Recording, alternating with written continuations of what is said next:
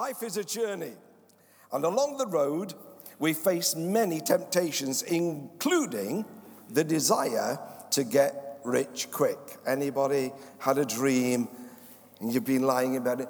Oh, if my auntie, what's it, died and left me two million pounds, what would I do with it? Has anybody ever done anything like that?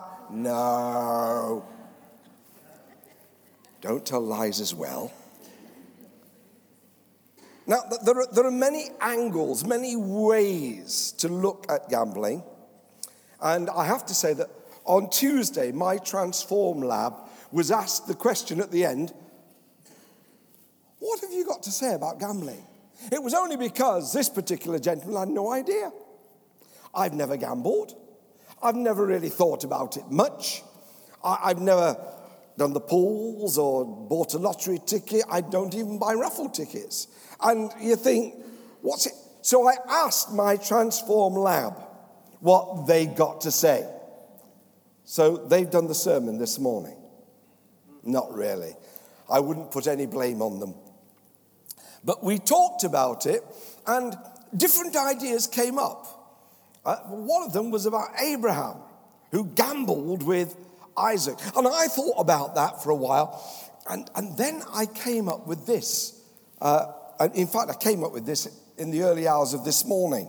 That Abraham didn't do a gamble with that. He was a risk taker, but he knew the one who controls all things.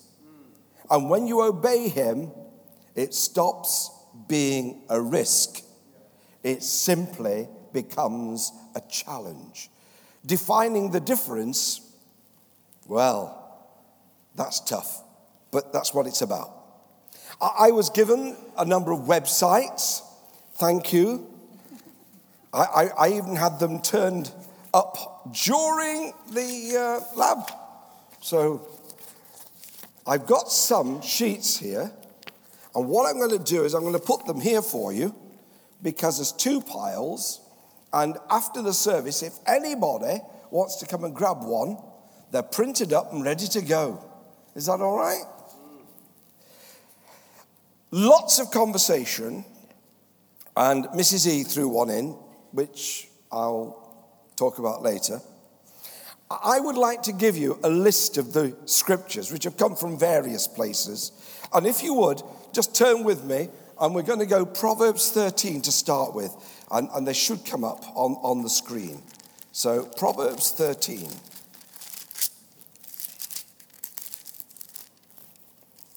All right, verse 11.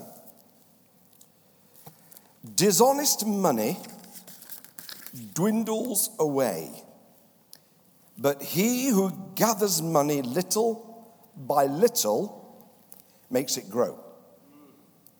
Dishonest money dwindles away, but he who gathers money little by little makes it grow if you are not addicted to reading Proverbs, then I pray that that's one addiction you might just get into. Because Proverbs is an amazing book. Amazing. And the following two verses are some of my favorites, but not today. Move to chapter 23, if you would, and verse 5. And it says there, cast but a glance at riches and they are gone. For they will surely sprout wings and fly off to the sky like an eagle. Yes, I'll read that one again. Cast but a glance at riches, and they are gone. They will surely sprout wings and fly off like an eagle. I'll tell you what, whenever you in life get to a point where you've got a bank balance you shout hallelujah. But before you get to that year at the end, there's a phone call that says you've forgotten to pay something. Has anybody ever noticed that? It seems to me that we can get obsessed with what we got and what we want, and we call what we want what we need. But we don't actually need what we want. We just want to cover our needs and have lots and lots and lots and lots left over so that we can get ourselves into positions where we need more. And the more you want, the more you need. And the more you get, the more you will find things you need to get, which will increase your need. And that's what this is about. You've got to get things into perspective. Look at things carefully and don't get obsessed. You know, my grandson in Singapore the other day, he got into deep, deep trouble because he got his pocket money and he, well, not pocket money, his allowance, and he went to school and uh, he got a bit carried away. And so he used a big proportion of his allowance on Monday and he got to go through to Friday. So then there was a sit down with mum and dad for a conversation of budgeting and not getting silly and not being foolish. And he turned around and says, Yeah, but my friend Dudley Diddley Doo, he gets $900 a week. That's 450 pounds. Work that out, it's a salary. Could you imagine what that means? Well, I'll tell you, I think that my dad was generous because occasionally he woke up and gave me a sixpence. Yeah? And I thought all my birthdays had happened when a certain very aged great aunt came because she would put on the table, she'd call me young Paul, and I'd be called in, and there on the table would be a pile of money. But she cheated because it was all in pennies. Even so, I have to say the pennies got counted and the pennies got spent. Some of them. I, I, I saved a few. What are we saying here?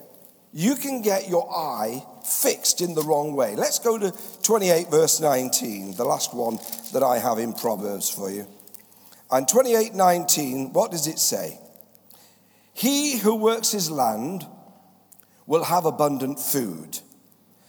But, this is brilliant, but the one who chases fantasies will have his fill of poverty. If you're always dreaming about getting, you'll never get anywhere. So it's better to get up and work.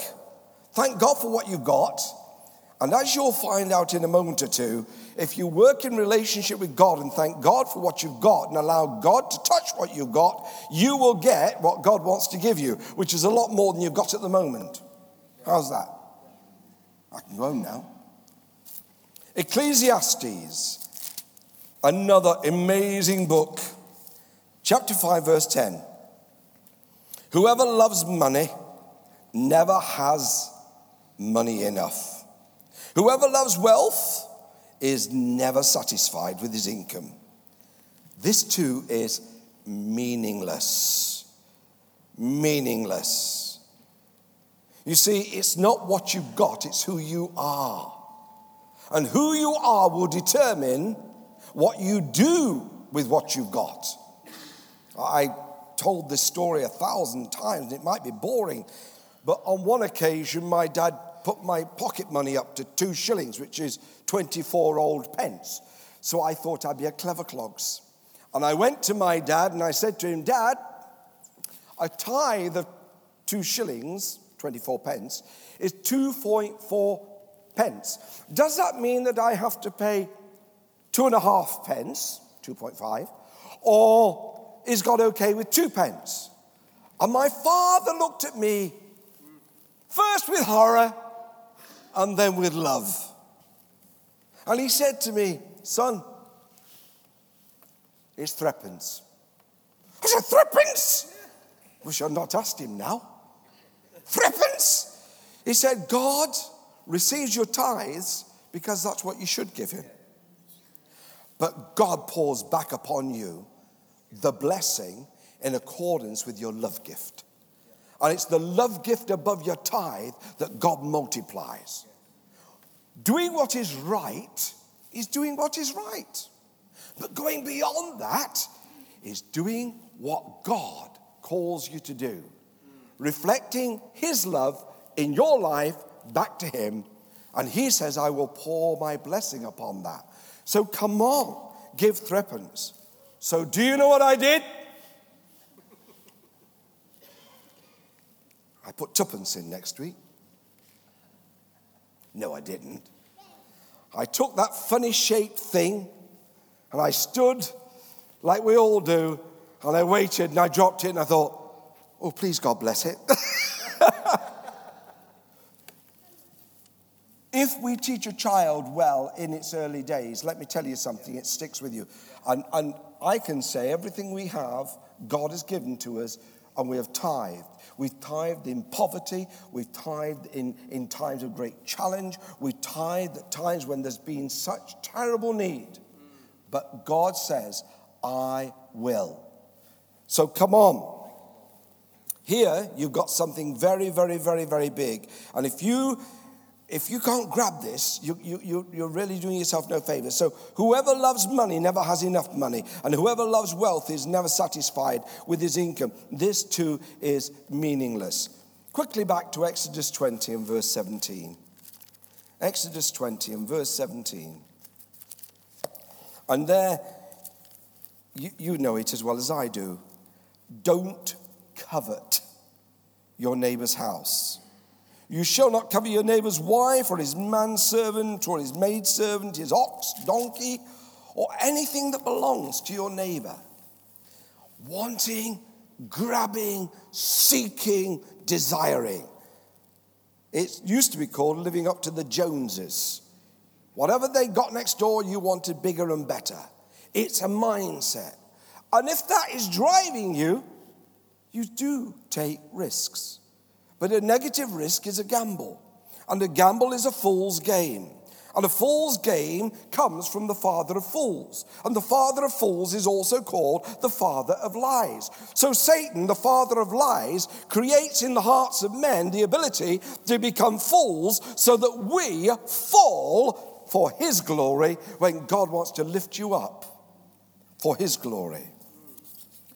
Let's just go across to 1 Timothy and you'll want to mark this one down, I'm sure, and then leave it in the back of your memory forever because it will serve you well. It talks in 1 Timothy chapter 6, verse 3 onwards about the love of money, and you can read that for yourselves. But if you go to verse 10, it says this For the love of money is a root of all kinds of evil.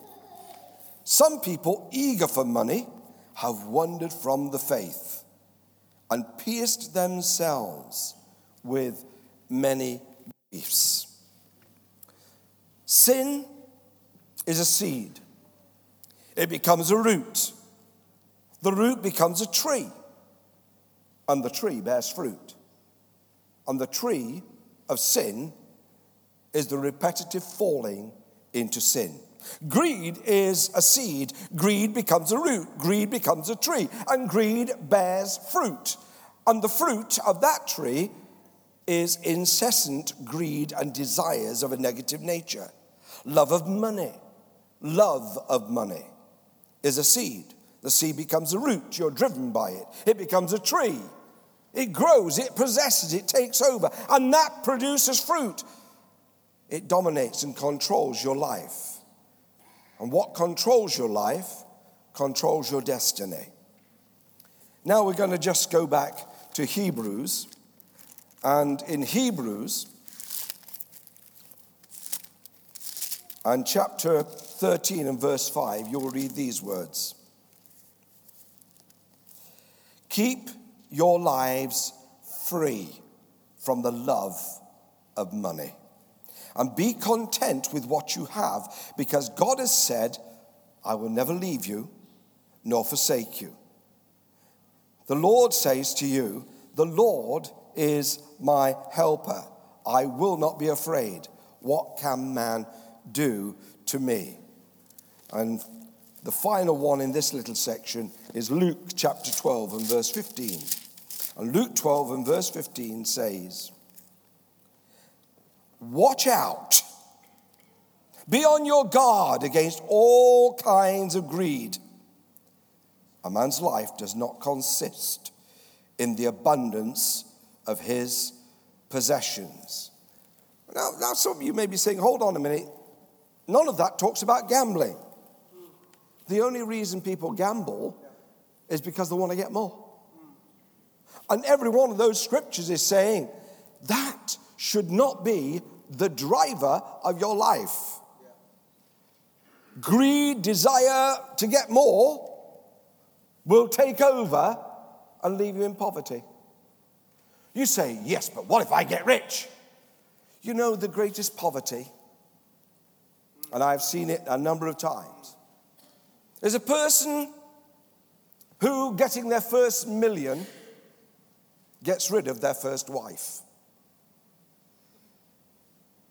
And when they get rid of their, get their second million, they get rid of their second wife. And I knew a man years ago who was a multimillionaire but was never satisfied. He had multi partners, he was never satisfied. But the sadness was that when I first knew him, he was a nice bloke.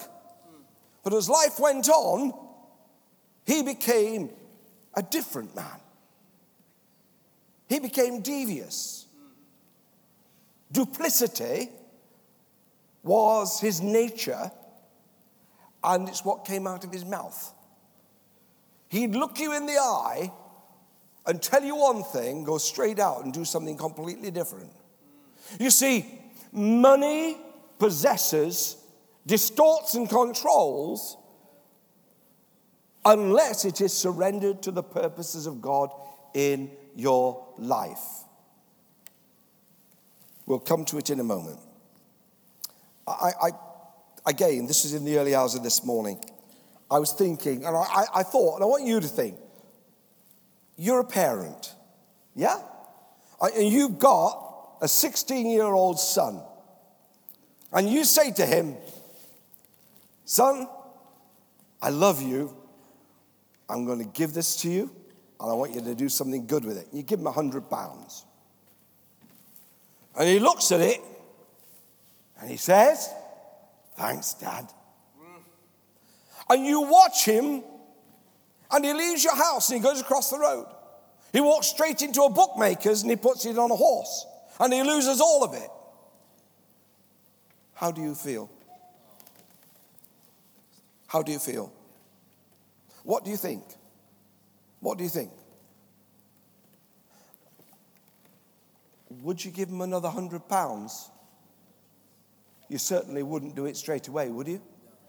Or would there not be some conversations to be had? Checks and balances put in place? Now, come on. Don't tell God, you've not given me what I want. Ask God if you are the person that He can entrust with what He wants to give you. Because the truth is, God desperately wants to give you a blessing. God desperately wants you to prosper. God desperately wants you to be the head of society and not the tail. That's a biblical principle. God wants you to be a leader, not a follower. Strong, not weak. Courageous, not a coward. God wants you to be special. Why? Because you're his children. And there's not a mom, there's not a dad, there's not a granddad, there's not a grandma who don't want their kids and their grandkids to be special. Oh, son, you're off to school today. Be a failure. There's a good boy. Get all your exams wrong. Get your maths wrong. Get all your English wrong. This is how you spell come. E M O C. Go on, off you go. Do you do that? No. If you do, please tell me, because I'll break all my principles and knock some sense into you. It is not the way. You, before your children go to school, you pray with them, don't you? I know that my daughters pray with their kids in the car. And I know because I hear about it regularly, I keep on thinking, please God, don't let them close their eyes while they're driving. You pray. What do you pray? You pray that God will create in them character. And you know they're going to be opposed because they come from Christian stock. You know the enemy is going to be after them from the moment they get through the school gate. You know that they are going to have not just a mountain to climb, they have got an Everest to climb. Christian kids have the devil on their tail from the moment they get out of bed in the morning to the moment they get into bed at night. What are you doing about that?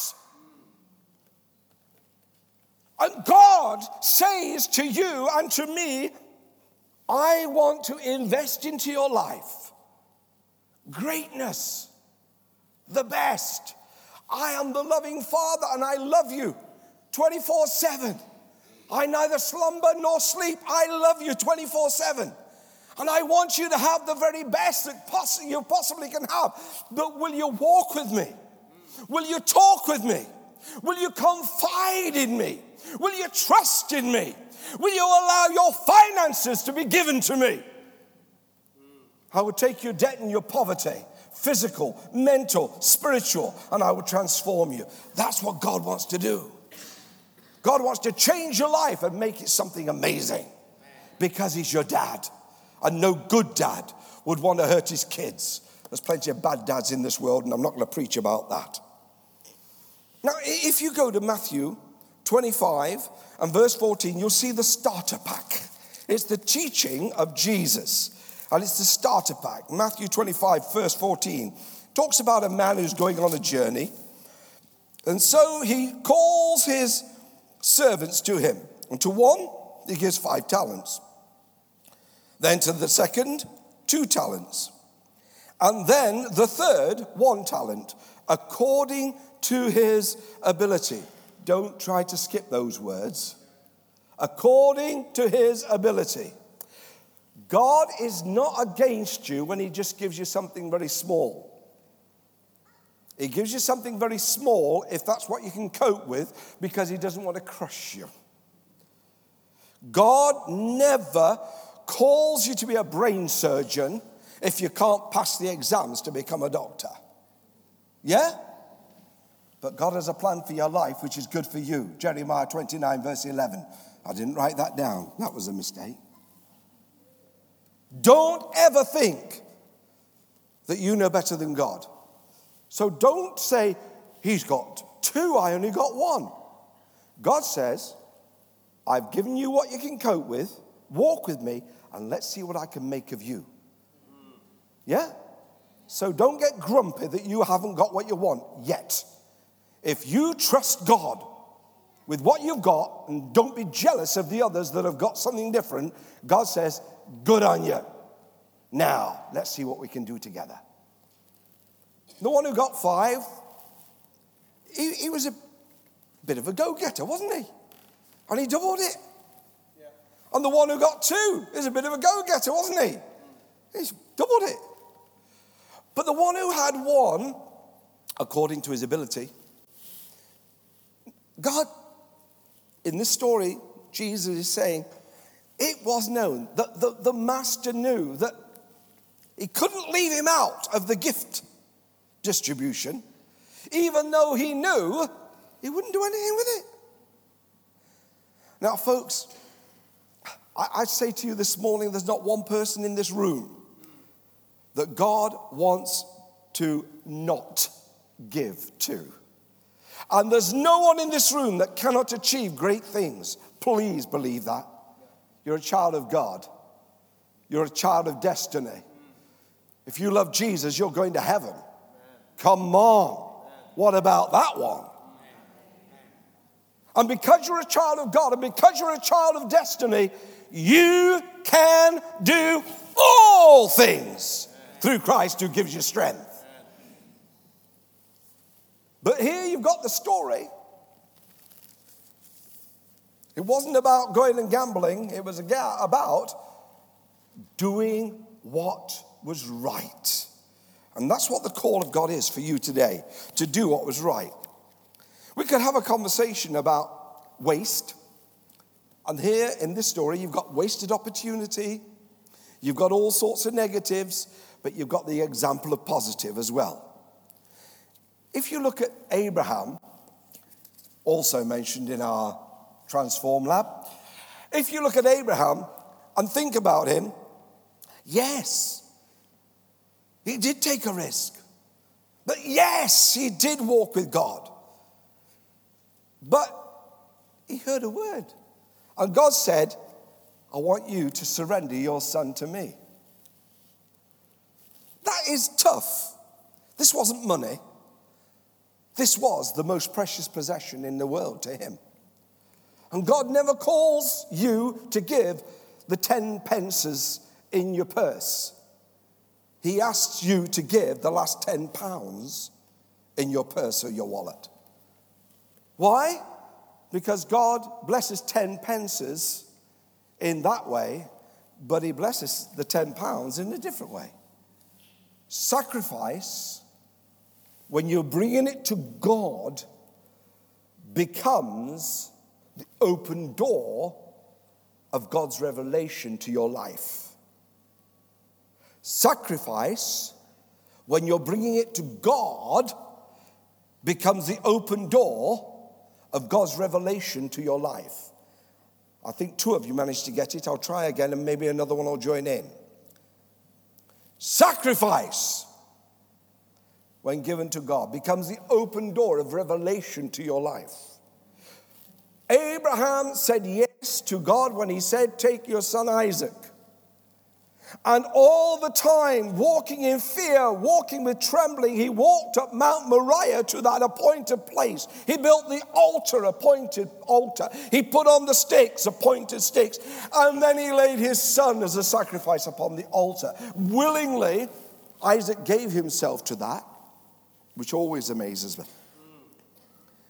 And there we have this moment when Isaac says, Where is the lamb? And Isaac, uh, Abraham says, The Lord will provide. And up to the moment that the Lord did provide,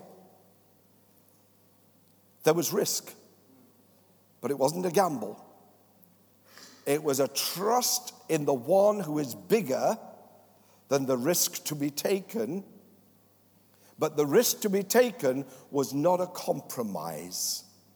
It was not a compromise. It was not a get rich quick solution. It wasn't self interest. It wasn't for self satisfaction. It was in accordance with the will and the purposes of God. And when the will and the purposes of God are worked out and worked through, then there was a, provide, a provision a ram caught in the thicket. Now, I, I have to tell you something. It all amazes me, that story. And here's a couple of reasons why. There they are on the mountain. Yeah? They build an altar. Did anybody hear a lamb or a ram bleating? I don't think so. They got the sticks. Did anybody find any ram or whatever when they were gathering the sticks?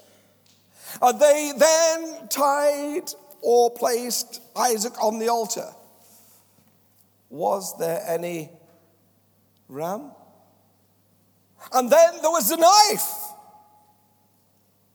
And then there was the moment. Then there was the ram. Now, I want to tell you something. My wife would tell you it's absolutely true. We at times have faced situations while we've been in Birkenhead, which have been horrendous. Sometimes we've woken up, and almost as the light dawned, the migraine came. Not physically, but in other ways.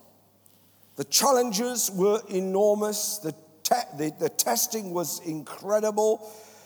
It, the trial of our faith was more precious than gold, tried in the fire and will be found unto praise, honor, and glory at the appearing of our God and Savior Jesus Christ. We went through the trials. We sometimes felt we were walking through the valley of the shadow of death. But I would tell you dead simple and dead straight. He never deserted us. He always confounded us. Now, I suppose it goes back to things in my own childhood where my parents taught me the value of, of tithing and walking with God financially. My father went into business with a man when I was a little boy. The man had come back from the Korean War, and sadly, something that is only now recognized, he had post traumatic stress. And his actions and reactions, his name was Bert Knott, his actions and reactions were horrendous. One day he would be there, another day he'd be there. One day he'd do this, and another day he'd do that. And my father was developing a business, and they opened two shops, one in Long Eaton, one in Beeston. The one in Long Eaton flourished. The one in Beeston flourished on paper. But one day, my dad felt compelled to go to Beeston, and he went, and there was the shop. But it was empty. There wasn't a shred of stock in the shop. The company car had gone. The stock had gone. The equipment had gone. And the rent for the shop had not been paid for six months.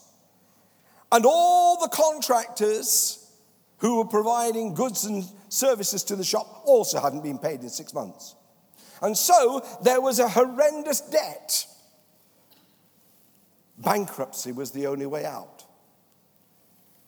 And my dad, he said to my mum, No, that doesn't honor God. God brought Bert to me for me to help him. The fact he's done what he's done is between him and God. But now we're going to pay every one of those debts. My dad went to the bank, explained the situation. The bank, foolishly, very foolishly, possibly wouldn't happen today. I don't know. The bank said to him, We'll support you. And so the debt was covered, the bills were paid, and the bank took the debt. My mum and dad committed themselves to prayer. I am a child, about eight, something like that, maybe nine. And I remember coming downstairs one day and coming to the back door and seeing an envelope that seemed to be rather large, and I picked it up and I ran through and I gave it to my dad, and my dad opened it and burst into tears. Inside that envelope was 500 pounds. Now, 500 pounds when I was eight could almost buy a house. There it was. And day after day after day after day after day, without a name, without a note, and never to be repaid, gifts came. Five pounds, 50 pounds, 10 pounds. And then the debt was paid in a matter of a few months, completely cleared. The bank couldn't believe it. My parents couldn't believe it. But I learned something through it. But then I learned something else because one day there was a knock. And it was Bert Knott's dad. And his dad came in and sat with my parents. And like every good eight, nine year old, I eavesdropped. Don't do that. It's very bad. It is a sin, but I have repented since. Anyway, he said to my dad these words Mr. Epton, I can't apologize enough for what Bert did to you. But I want you to know that though I cannot afford to cover the debt, I'm going to give you what I've got. I've got a piece of land in Bonsall Street and I have signed it over to you. Here are the legal papers. And you now have that piece of land in Bonsall Street. That was it. The next day, my big brother, who's six years older than I, and my uncle, and my dad, and of course, a nosy little nine year old or eight year old or whatever I was, we went round to Bonsall Street, the next street to where we lived to look at this piece of land. Oh, it was rubbish.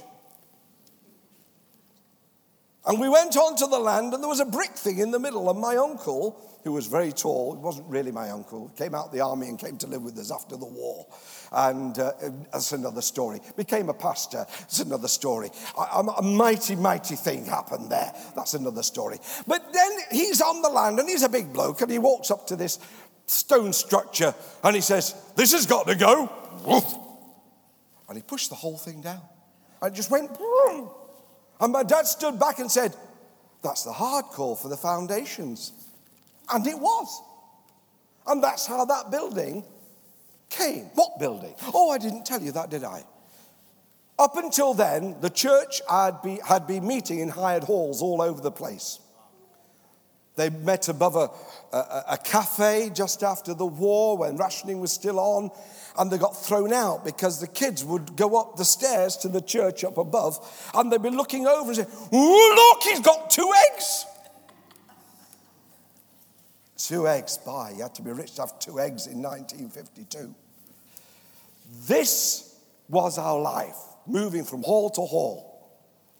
My dad never got any money for that land. But he built the church, and then the church grew.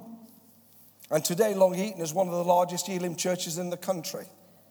And they sold that church, and that money became the deposit for their existing church today. Do you understand what I'm trying to tell you? Yeah. Risk is there. But the difference between risk and gambling is gambling is the trap of the devil, and risk under God is the challenge of growth in your character. Risk is the challenge of growth in your character. God says, Walk with me. He doesn't say it's going to be easy, it will be risky. He doesn't say, I want you to give me the 10 P's. He said, Give me your 10 pounds. He doesn't say, Do it your way. He says, Do it my way. God wants you to go into the most exciting chapters of life, but they're only exciting when He writes them. They're only exciting when He writes them. I've ended this particular section with Jesus taught it. What would Jesus do? I've got one minute to finish the sermon, and I've just got halfway. So, would you allow me two minutes instead? Good stewards, people who know what it's like to walk with God properly and not throw away what God has given to them. Good stewards are good stewards of their time. That's why you'll be at the furnace tonight. I think the emphasis is on healing, isn't it? So, furnace tonight. You know, I, I, I, I've been known to pray, God, let the television companies all break down tonight at six o'clock. Because I can't think of anywhere else to be on a Sunday night at six o'clock. And in this day and age where you can record all the garbage, you don't even have to sit there and go through it first time. And you can play it back later and skip the adverts, which shortens the torture. See you tonight. God put a furnace in your heart, values in your life, and become good stewards of your time, good stewards of money, good stewards of the gifts that God has given to you. All we have and all we are belong to Him. All we are and all that we will become is because of Him. And God calls us not to throw our pearls before swine, but to sow so that we can reap, to give so that it can be given to us. And it will then be given pressed down and running over. That's why it says in Malachi, bring your tithes into the storehouse and prove me now, says the Lord, if I will not open a window of heaven and pour upon you a blessing, that there is not room enough to contain it. That's why you can never, ever, ever, ever, ever shortcut the processes of Scripture. If it's in the Bible, do it. If it's not in the Bible, ask God and the Bible, and those principles that you've got here will guide you. This series is challenging, but it's challenging you to become somebody you're not now, to grow, develop, mature, and have character. The Bible makes it clear God does not want you to squander or lose what He has given to you. God says to us, you will be tempted to try shortcuts, but every time you say no to temptation, you say yes to God creating character in you. Your call is not to waste it, lose it, regret it. Your call is to be a man or a woman of God, one in whom God dwells, in purity, in power, in purpose. Risk there is no risk when you give everything to God. That's the end of the sermon. Now, if you have a problem of addiction in any area, and I'm not just talking about gambling, if you have, you've heard God's word. But there are lots of other addictions. And those addictions can be physical, financial, mental, emotional, or spiritual. If you have any problem in relationship to addiction, if anything is binding you or holding on to you, if there's any area of your life that you need to have God's help to set you free. And it, yes, there's the obvious. And we can say drink and cigarettes and, and drugs, but bad thoughts, bad temper. Wrong company, young people. The Bible says in Corinthians, bad company corrupts and destroys. You know, sometimes you need to be set free, even from bad company. If there's anything that's got a grip, a toehold, the Bible says, don't give Satan a toehold. Can I ask you, please, go to Pastor Greg, go to Pastor Karen, go to one of your elders in confidence, make an appointment. You don't have to do it out public. I'm not here to try and embarrass anybody, but I'm here to say this morning God has a plan for your life. It's not a plan for you to throw good things away. God's plan for your life is that you should become the man or the woman He wants you to be.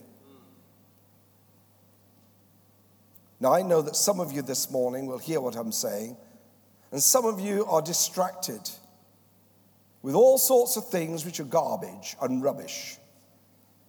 But God knows how to get rid of the garbage and the rubbish from your life and make you a genuine and sincere man of God. This morning, you can choose to follow Jesus. And in choosing to follow Jesus, you can become the man God wants you to be.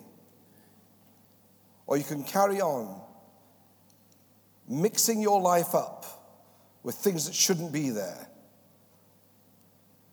The end is negative, but God's desire is positive. I ask you this morning Get your life sorted. Get connected with Jesus in a new way. Become God's man. There's no hiding from God. And God knows, but He also cares. The elders are here, the pastors are here. There's a couple of sets of scriptures up here. In the conversation that Pastor Greg has put out to all those preaching and so on, he gives quite a, a hefty amount of info. And one thing he said was, a lottery win never changed the world. It's true. But if you give all that you have and are to Jesus, you could change the world.